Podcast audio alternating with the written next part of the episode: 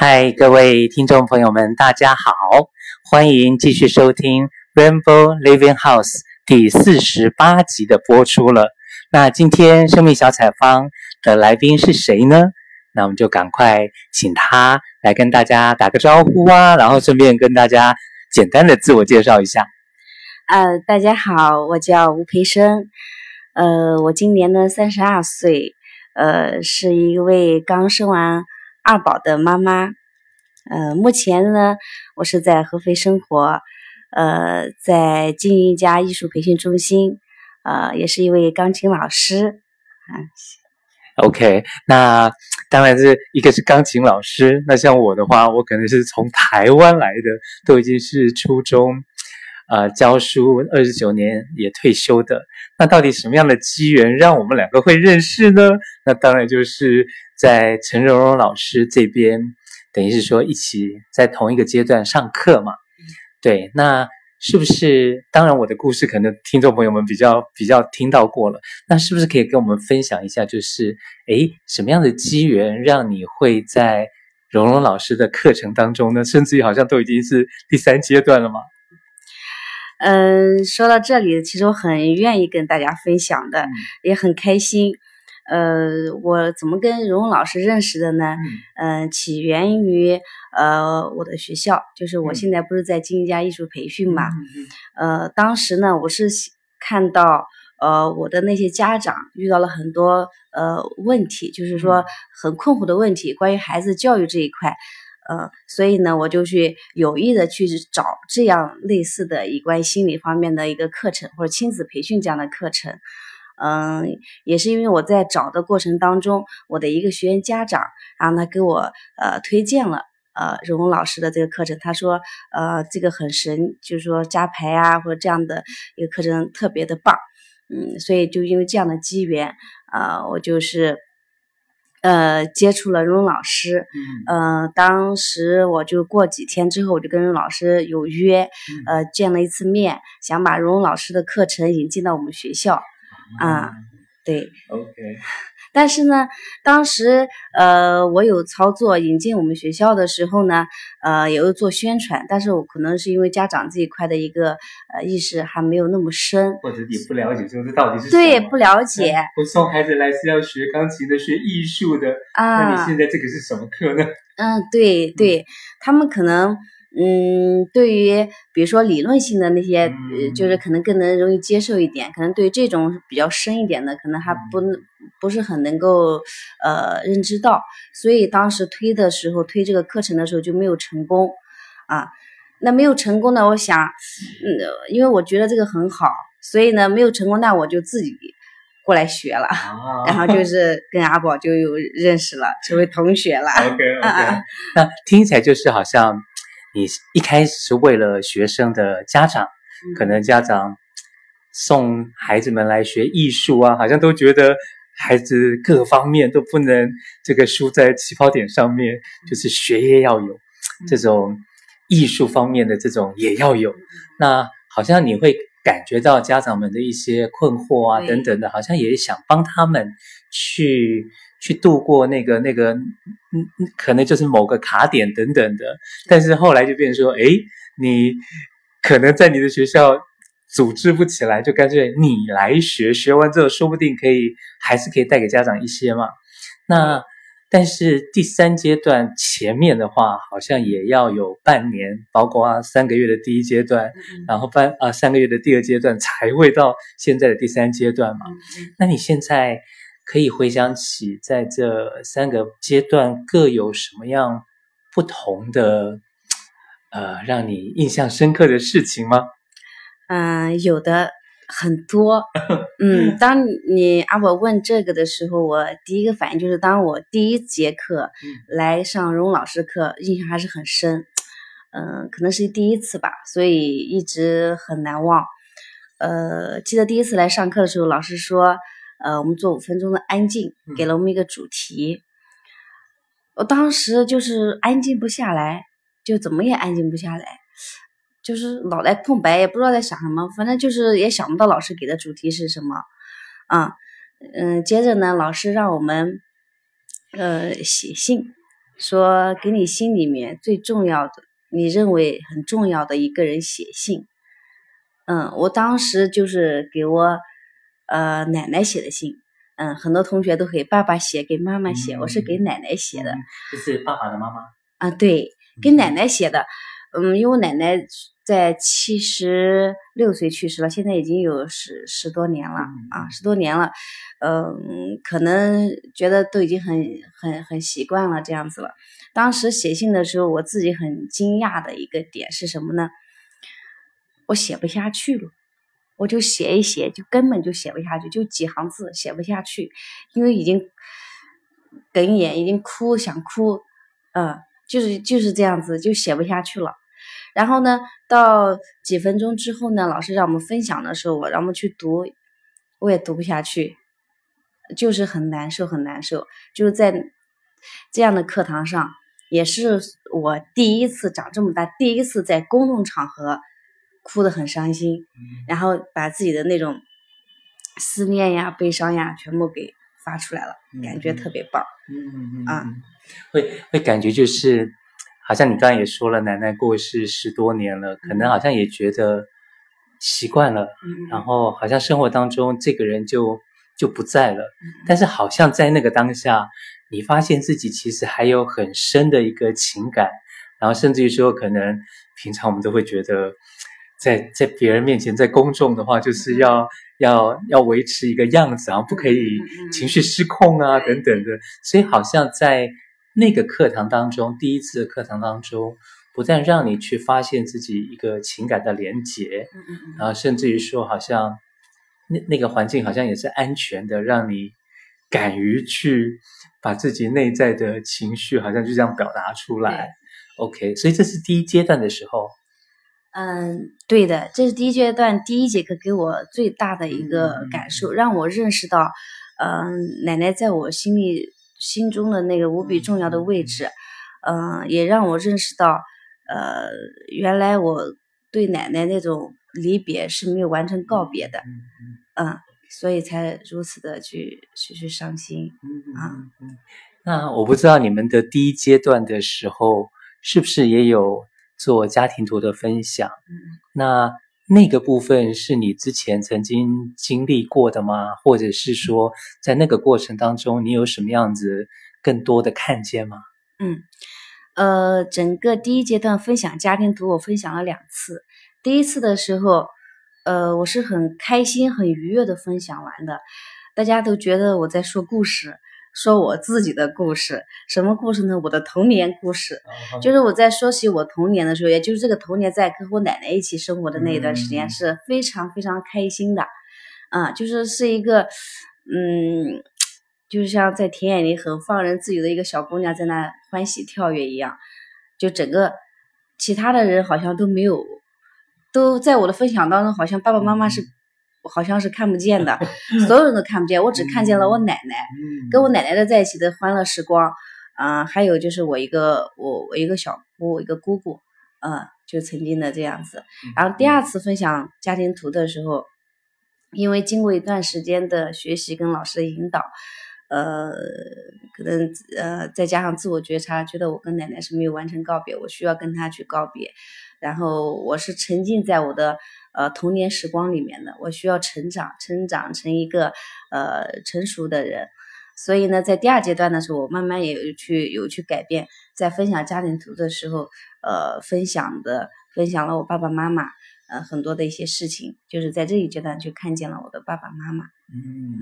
在第1阶段的时候跟奶奶有更深的连结，在第2阶段的时候开始跟爸爸妈妈。有比较多的连结了，好像从你刚刚描述啊，好像从小的时候你的家庭就是你跟奶奶2个人的感觉啊，顶多多一个姑姑，好像是这样的3口之家，跟我们一般的是爸爸妈妈还有一个小孩是不太一样的。那跟爸爸妈妈的连结部分的话，就像你刚刚说的，好像第2阶段的时候才开始。那现在回想得起来，就是如果针对爸爸妈妈的部分的话，你现在回想起来，那个时候都有一些什么样的看见吗？是我的从小经历，我从3岁开始就跟回农村跟奶奶生活。其实这么多年到目前为止，我的爸爸妈妈跟我都没有在一块生活。曾经我是非常渴望跟爸爸妈妈在一起生活的，但是在我的记忆当中，我的学习，我的在外面求学等等的经历都是我一个人。就是我爸爸妈妈很少出现在我的生活里，他们就是说每年过年回来或者暑假我到他们那去，然后中间会给我打生活费这样子。可能久了，自己可能就会学会坚强，慢慢的就把爸爸妈妈给从心里面好像有点放弃的感觉了，就是开始不去渴望他们，不去想他们了。这是前面一个阶段对爸爸妈妈的一种真实感受。到后面呢，到现在的话，以前因为从放弃爸爸妈妈不渴望开始，到又重新的开始想去靠近他们，但是发现自己靠近不了。我觉得我开始发现爸爸妈妈身上有很多我不接受的地方，就是爸爸妈妈老吵架呀，给人感觉不好呀，感情不好呀，妈妈很急躁呀，爸爸怎么老是不说话呀，这样子。但现在呢，经过一个学习和觉察，我看见了什么呢？我看见了，突然觉得爸爸妈妈的感情其实是很好的，他们是共同体，他们是相互依赖的，就是吵啊闹呀，说对方不好呀，那只是他们的一种相处方式。当我看到他们两个感情其实是很好的时候，我心里面就多了一份很温暖的感觉。对，包括妈妈性格很急躁，也就在最近吧，我突然间我也不知道为什么就可以接纳妈妈了，就是接纳她很急躁，接纳她讲话喜欢带脏话，接纳他，就是发脾气呀，或者是怎么样的，我也不知道是为什么，可能是因为生了二宝的原因，也有可能，然后对于爸爸呢，就是可能一些，内心深处的一些，其实有责怪，有愤怒。可能还没有完全的给体现出来，因为跟爸爸还是没有生活在一起。最近我是跟妈妈生活在一起的。听起来有点像是，就像三个阶段啊。然后一开始得先要有一些和解，可能自己跟内在的和解，自己跟家人的和解，甚至于跟可能家庭系统里面的一个和解。然后好像第二阶段，然后力量。就是好像会长出一些力量出来。对，那像第二阶段的话，就是我们这一期的第二阶段好像有蛮多会去提到内在小孩啊，内在联系啊等等这些的。那就你自己的话，包括刚刚提到的和解或者是力量的那个部分，那这两个部分有没有什么还可以再跟我们多分享一点的？有，我觉得我都好多要分享的。关于和解，还有力量这一块，可能在我的生活中让我感触最深的还是我现在的家庭生活。因为我跟我的父母不在一起，可能跟他们之间的这些功课，可能做的还不是说那么的多。我更多的体验是来自于我现在的家庭。那现在的家庭就很多是夫妻关系，让我更深的第一夫妻关系，然后就是亲子关系，还有在家里的婆媳关系。先从和解来说吧。和解的话，其实可能做最多的就是跟婆婆吧，跟婆婆之间的，很多有时候会有争执。当我从一个我曾经就是有儿童模式开始慢慢成长起来的时候，跟婆婆是有冲突的啊。这种冲突的时候就会很有争执，从心理上感觉上就会有争执，到慢慢的开始去觉察这些争执是来自于我的哪里啊，是自己的一个不成熟，是怎么样的，然后开始慢慢跟可以接纳婆婆，然后又到开始感恩，然后又开始不接纳，又开始就是一点点的，还有一个呢，就是夫妻关系吧，从年前的一个个案，我发现哦，原来我什么一个真相呢？我跟我老公之间，原来我们两个是不对等的一个关系，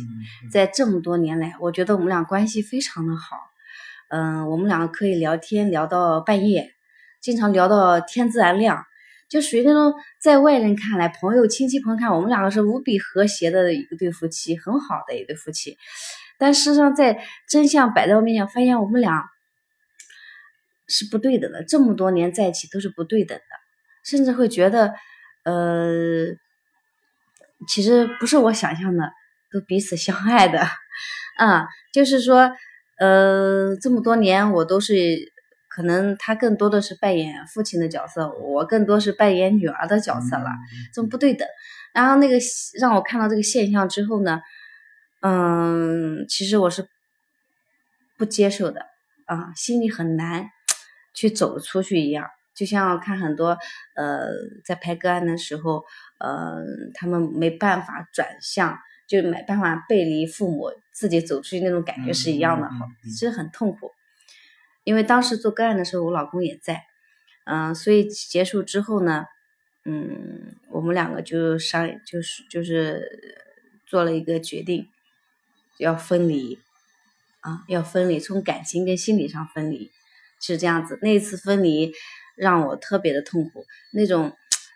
感受，分离的感受一直持续到过年之后的几个月，这几个月。可能到现在我还在做这样的一个成长跟挣扎，就比之前要好很多这个是让我感受最深的一次就认识看到也就是因为在这样的分离当中，我在一次次难过跟痛苦当中去体验，每一次度过，每一次我用自己来陪伴自己，都会产生一些力量，都会增加我的一个力量。比如说以前我那个时候我还在阿宝还没有生出来，每次我要去产检的时候，如果他不陪我，我就会很难过，会愤怒，会很责怪，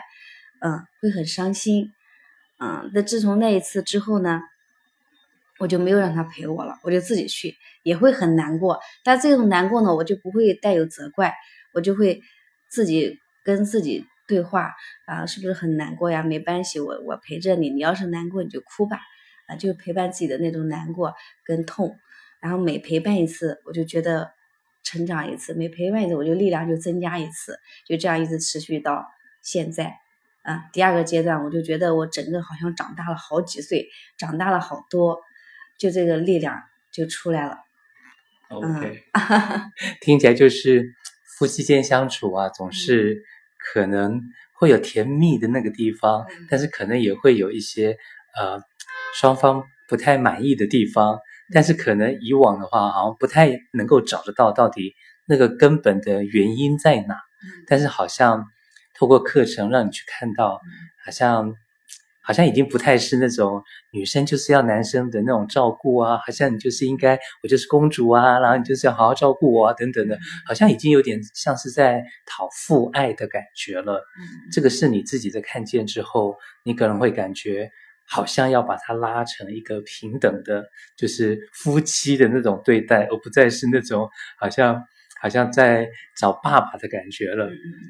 然后甚至你刚刚有提到那个婆媳之间的相处好像我会很直觉的感觉，就是说好像感觉是婆婆跟媳妇儿，其实他们都是在抢同一个男人，好像就是这种感觉。那当然我也会想到刘老师的那句话说，成人然后才能够成家。就好像你刚刚也提到，就是好像我们一直都是小孩子的状态的话，好像真的说要成家有一些责任等等的，好像其实是担不起来的。但是好像你真的要背对父母，然后好像真的这样子走出去，好像才真的有自己的世界，然后父母他们的力量也会在后面祝福我们。对对对。 OK， 那第三阶段呢？第三阶段开始在讲服务，甚至于说到目前为止已经上了8堂课了嘛。对，那有关这个部分的话，你有一些什么样的看见或是体会呢？第三阶段，因为经过前面2个阶段的学习，其实每一个阶段都给我的成长非常大。第一阶段呢，认识自己，就确实认识了，反正原来我还有这样的一面啊，就很多不一样的自己啊，比如说我还有儿童模式啊，我觉得我挺成熟的。然后第二阶段呢，通过觉察与内在小孩的一个连接，加上生活中的一些练习，哎，发现好像自己真的是变力量了，变自信了，可以处理一些东西了，可以就是说去平衡生活中的一些东西了，至少呢，现在可以有勇气去改变，去走出自己原来的那个模式，开始愿意去承担一些事情啊。那么到第三个阶段呢，就发现我要更加的让自己的力量给大起来，然后呢，首先把我们这个家庭给服务好，怎么样让自己成长一个成熟的人啊，一个成熟的妻子，成熟的儿媳，成熟的妈妈。因为现在都有2个孩子的妈妈了，对不对？要担起我本该担起的责任，而不是总是把自己放在受害者的位置上。为什么我是这样？我嫁给你了，你就应该要为我负责，或怎么样的？然后呢，就觉得婆婆就要为你怎么样付出，或者是婆婆稍微哪里做的不对了，或者你怎么样？这个是我第三句之后需要。第一要去平衡的一个，要去可能为家服务的一件事情吧，啊。第二个呢，初衷就是说，在这个基础上，要去为我的事业去服务，因为本身去接触这个课程的缘起也是源自于我的事业，啊。但是在为事业服务的当下呢，可能我也是需要一个平衡吧，因为目前的话，可能因为精力上和心理上的原因，我可能把更多的时间花在我的2个孩子身上，我的家庭身上，我相信，在这个方面做好的时候，应该也是服务我的事业，也是自然而然也会有力量去服务我的事业，OK， 好啊。那像我们都在跟陈蓉蓉老师学习嘛，那她又会是以家庭系统排列的这个为主轴。那像家排的话，当然可能在国内来说，可能就大概就近10年的发展，可能也不见得真的很多人有那么多的了解，然后甚至于可能有些人会觉得，怎么好像神神叨叨的或什么的。那有没有可能你大概的提一下你自己对家排的感觉，包括可能在课程当中练习，或者是工作坊当中，不管你是担任那个替身的角色啊，或者是你自己等于就是像案主一样，你是有一个困惑提出来的，有一个议题，然后在这个些的排列当中啊，让你有怎么样子的看见或是收获，这部分是可以分享一下的吗？可以。我先讲一下我对家排的初始的感觉。第一次家排，就是还是在原来那个我们租的那个地方。第一次看的时候，我就觉得怎么这么神奇？什么情况？这为什么他们可以自由移动呢？为什么代表可以哭得那么伤心呢？我就觉得不明白。就觉得第一个就给我很震撼，很神奇。那个时候还没有认识到他的潜意识跟当事人的潜意识很融合，那个时候还没有这样的时候，就觉得这个代表怎么那么神奇的？好像老师也没做什么呀，为什么他们可以有那么大的情绪？那个老师做解释的时候，我也不懂。其实，当然第二个感觉就是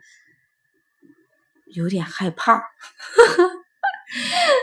会有点害怕。这就像你讲的，会有点神神叨叨的，怎么是这样子的呢？后来呢，上了蓉老师的课，加上家排之后，我就回去买了好多书都买回来，我就去看。因为对这开始有兴趣，我就看。当我在看家排的书的时候，动不动就会描写到这个死亡，那个生命，这个死亡，然后怎么都是死亡呢？就提到这个死啊，我就觉得会心里面会有一种害怕，会有一种恐惧啊。前期是这样的一个感觉，到后面的一个持续学习当中呢，包括我自己慢慢也就认识到这个其实是很科学、很安全、很科学的。到我自己做个案，包括我刚分享的，我做了一个我夫妻，就是我家生，就是做了一个，就是我那个个案是我做我的失去的孩子的一个个案，然后我认识了这么一个夫妻关系的一个真相。那个时候因为怀孕，所以不能在里面去做，包括整个怀孕阶段我也不能做代表，对。但那个时候做个案的时候给我的一个感觉就是，原来代表真的是可以代表案主的潜意识，他当时说的话、表达的神情、表达的语言，那就是我想说的。原来那个是真的是跟讲的是一样的，我切身感受到这么一个回事了。以前我看别人，我不知道那个是原来是融合的啊。我自己做个案的时候，原来我的潜意识真的是他说的怎么真的是我想说的，又一次震撼。然后呢，这个整个一个真相，其实我才发现，其实我早已经感觉到这样子了，只不过不愿意面对，也不愿意承认。一直在逃避，就在那个当下，你就全部揭开了。OK， 对，这是我个案，还你刚刚说的代表，其实做代表也给我的触碰是非常大的。就是过年之后我再过来上课，就尤其上周的那个工作坊，也就现在阿宝生完了嘛，可以做代表，我终于可以做代表了，感觉就是就像在演戏一样，其实还蛮入戏、蛮过瘾的。在做代表当中，我觉得可能真的像老师说的，一切会有自有安排。当我去做母亲这个角色的时候。我体会到的感受，好像我也可能是案主里面代表的感受，我觉得也是我自己生活里面的一个感受。我在生活当中，面对孩子的时候，也是这样子，有一种焦灼，有一种无力，想疼又疼不起来的，想爱也爱不起来那种感觉，一样的。而且。在做这个代表当中，我还体会到了做代表的一种智慧。当那个代表面对他现在的唯一的孩子，然后为什么不能够心安？因为他心还放在了他曾经失去的那三个孩子身上啊。当他在做和解的时候，他知道怎么和解，他知道怎么样让自己现在的孩子看到他们，他就一个一个孩子的去跟他们连接，去做感情的一个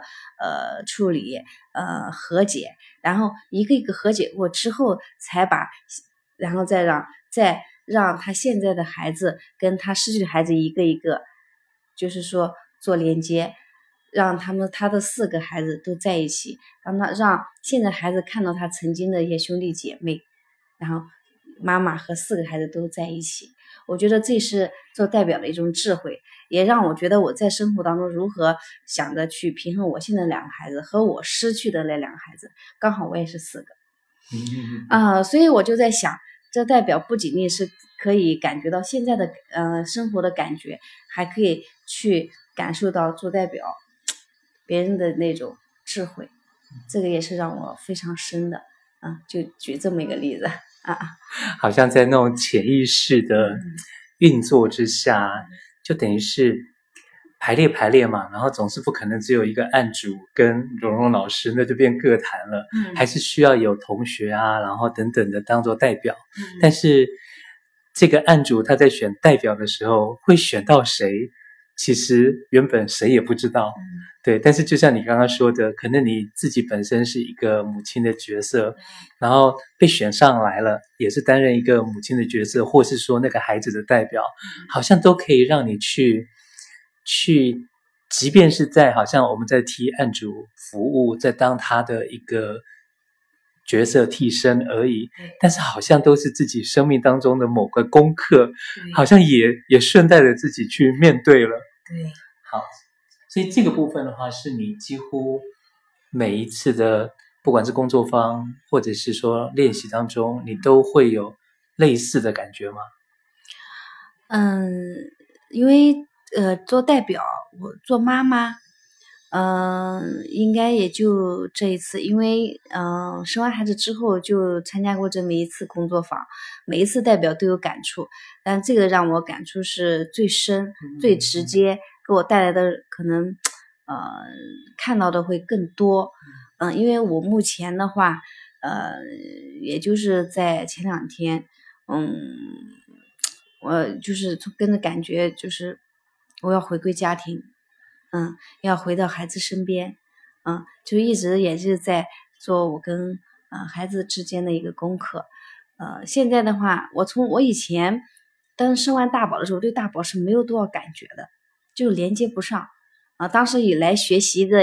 其中一个原因也是因为这个原因，想跟孩子有一个更好的连接。我觉得我爱他爱的不够。就是爱的不够，我也不知道为什么，怎么就爱不起来，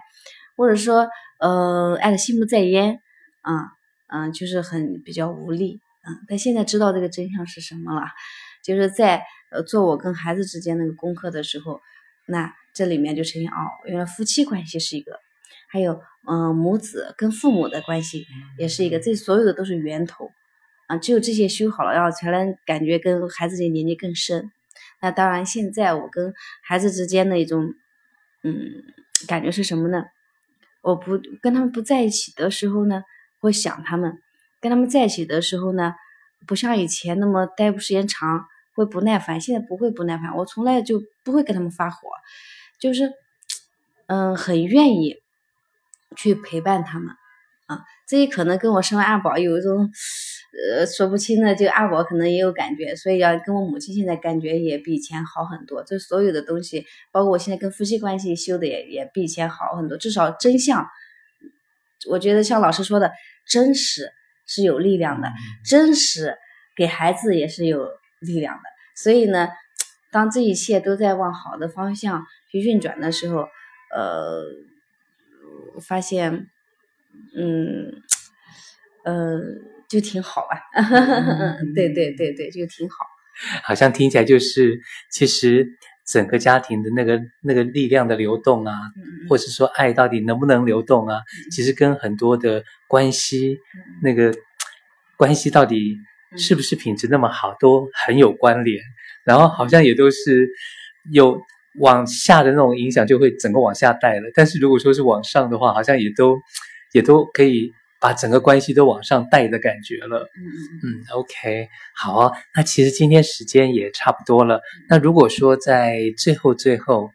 有没有怎么样子的一段话是可以分享给我们的听众朋友们，当做送给我们听众朋友们的祝福呢？我就说一下我的一个经验跟感受吧。我觉得作为我来讲，或者作为听众朋友吧，我都觉得可以尝试着去突破一下自己，去认识一下真正的自己。你会发现，你每认识自己一次，你就会看见一个不一样的世界。其实外面的世界很丰富，这外面的世界不是外面的花草鱼虫的世界，是你的内心世界。你会发现。每一次发现你都会觉得无比喜悦跟力量，而且这种喜悦都会带给你的家人、你的朋友、你的孩子这第二个呢，就是当你发现自己变得不一样的时候，你跟孩子相处的时候，你会有很多的心得体会，在陪伴孩子的时候就像陪伴自己一样。那我现在的感觉是什么呢？我觉得我跟孩子之间，我像一个守望者我就是一个守望者，我在那望着他需要的时候他会来找我，我给予他帮助，他犹豫的时候我去给他一个